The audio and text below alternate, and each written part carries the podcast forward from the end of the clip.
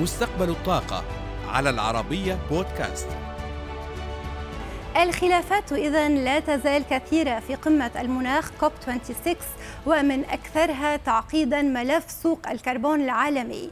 السبب أنه يقع في قلب الأهداف العالمية لخفض انبعاثات الغازات الدفيئة لنوضح ما هو المقصود بسوق الكربون.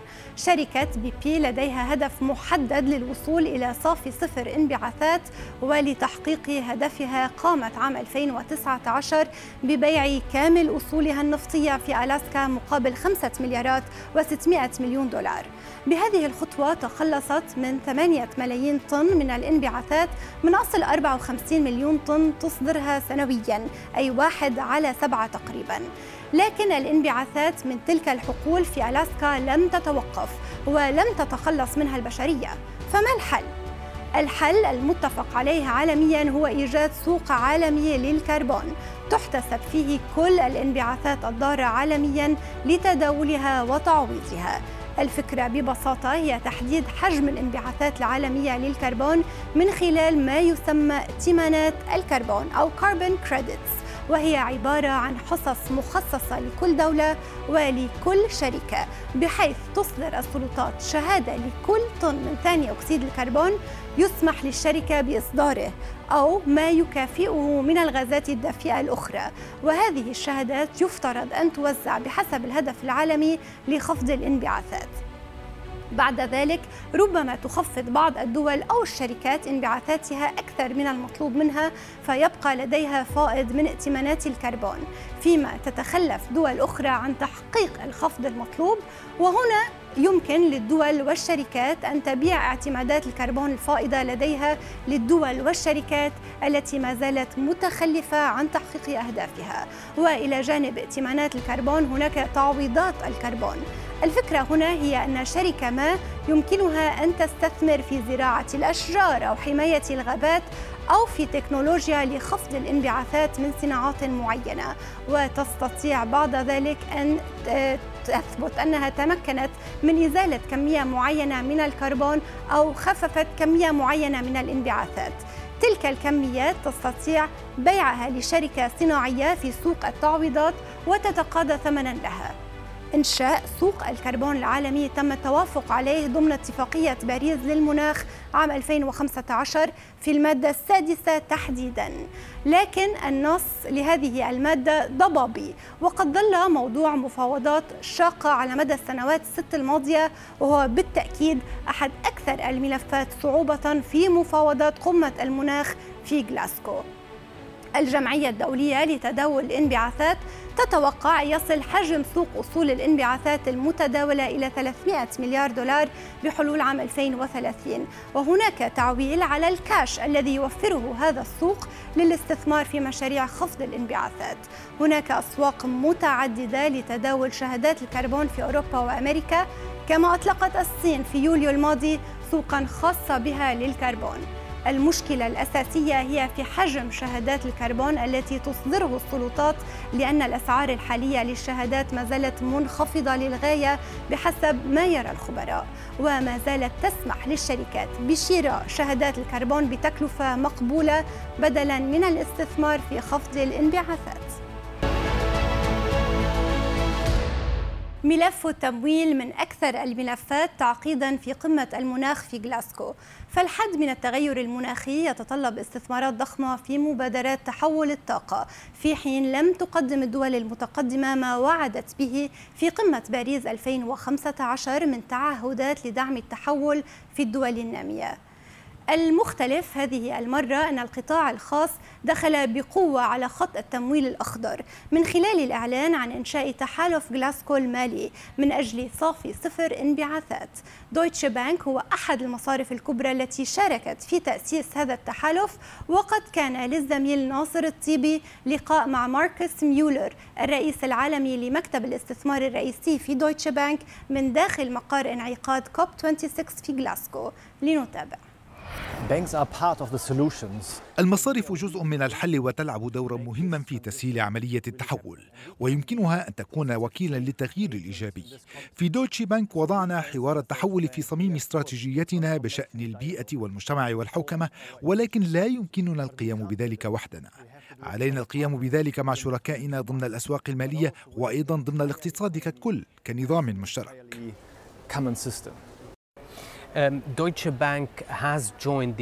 دويتشه بانك انضمت إلى تحالف البنوك لصافي صفر في وقت سابق من هذا العام ما هي التغيرات التي يجب أن يحدثها البنك في عملياته وإفصاحاته للامتثال للمستهدفات المناخية؟ يشرفنا أننا من مؤسسي التحالف المصرفي لصافي صفر انبعاثات. ولدينا هدف طموح للتخارج من الطاقة المستندة إلى الفحم بحلول عام 2025 نعمل في هذا الاتجاه. لكن في الوقت ذاته نعمل على التحول بعيدا عن النفط والغاز ولتحديد طرق التحول في عدد من القطاعات. هذا مختلف وهو سيحدث تغييرا أيضا. وضعنا هدفا ب 200 مليار يورو للتمويل والاستثمار في البيئة والمجتمع والحوكمه بحلول عام 2023 ونحن نحرز تقدما جيدا في هذا المجال. ووصلنا إلى 100 مليار.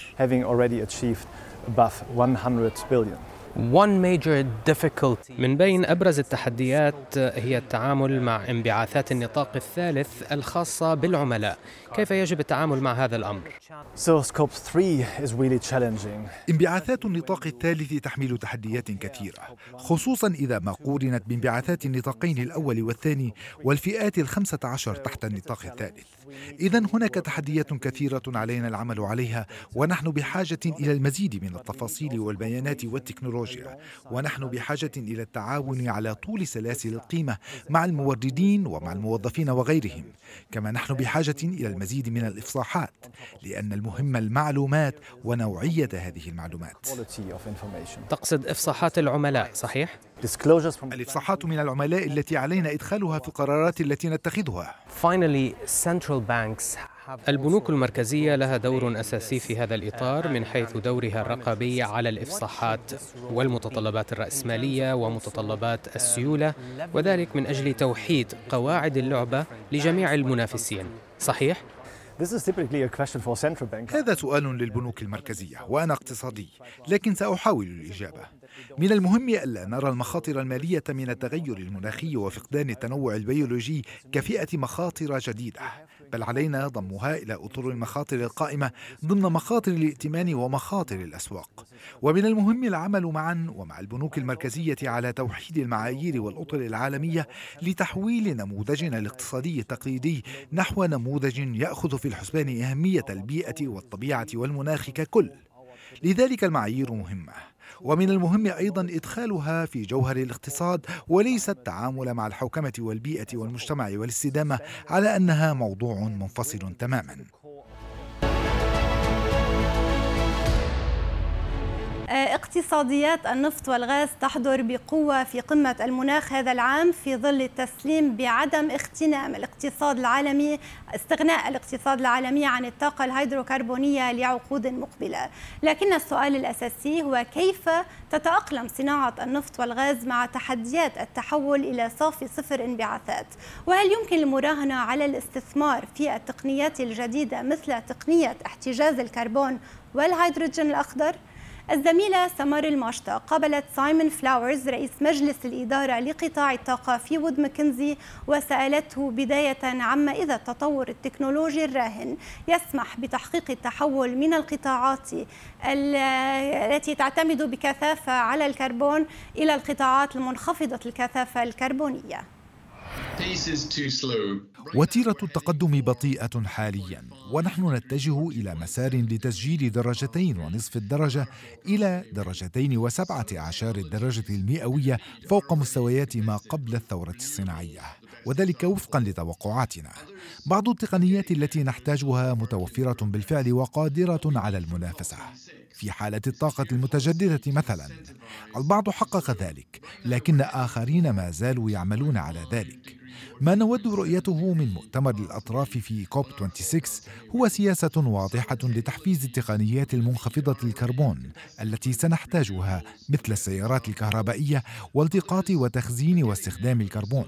والهيدروجين وبمجرد أن نرى تطبيقا لهذه السياسات وتحفيزها سنرى الاستثمارات تتدفق إلى هذه القطاعات وتتوسع في هذا النوع من التقنيات بما يؤدي إلى خفض التكاليف وتوظيف أسرع لها بما يحقق مستهدف إبقاء الاحترار العالمي تحت سقف الدرجتين أو أقل مقارنة بمستويات ما قبل الثورة الصناعية. That will get us onto a two degrees or lower pathway.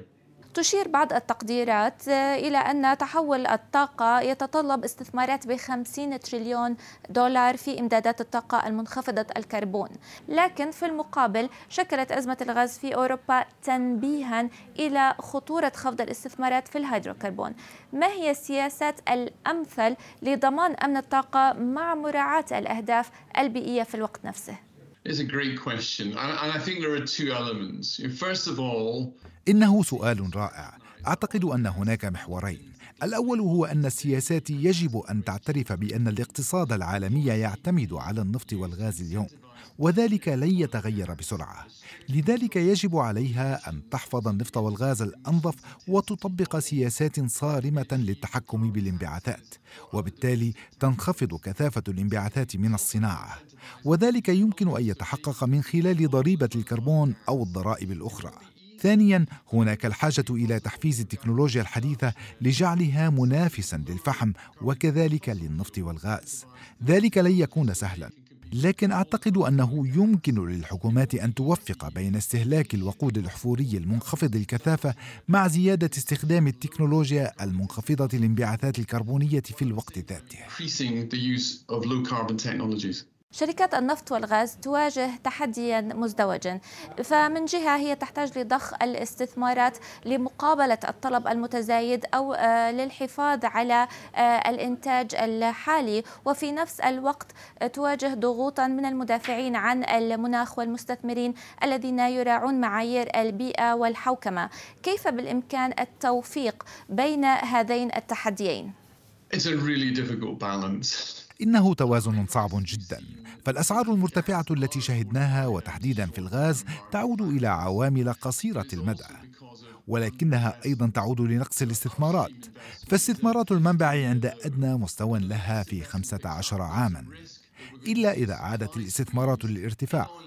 نحن نواجه خطر تراجع المعروض في النفط والغاز والذي سيقابله ارتفاع في الأسعار خلال العقد الحالي.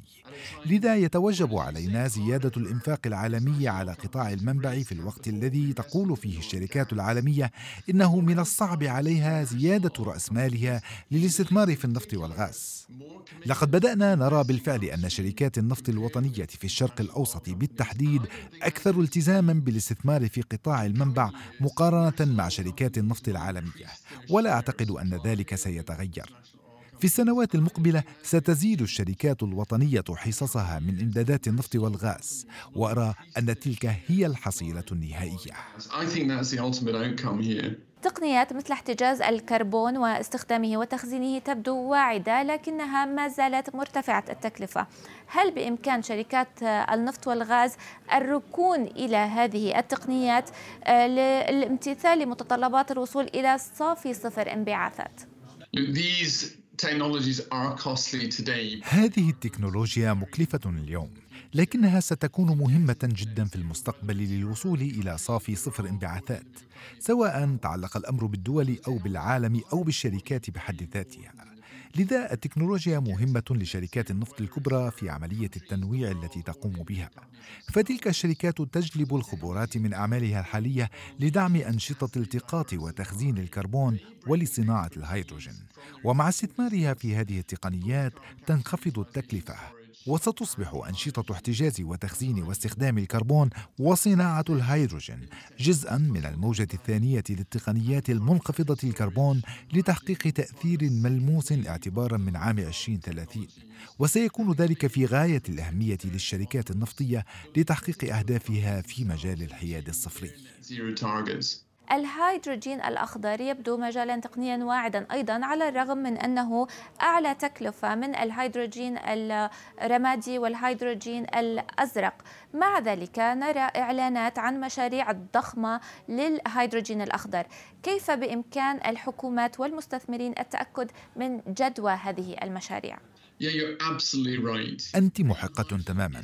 الهيدروجين الأخضر مكلف بالفعل اليوم لكنه الأمل لخفض الانبعاثات لأنه في الواقع لا يدخل به الكربون وسيكون مهما جدا خلال العقدين أو الثلاثة عقود المقبلة في إزالة الكربون من القطاعات التي يصعب خفض الانبعاثات فيها مثل الحديد الصلب والإسمنت. إذا هناك فرصة كبيرة أمام الدول التي تمتلك مصادر طاقة متجددة مثل الشمس والرياح ومنها دول في الشرق الأوسط وأفريقيا.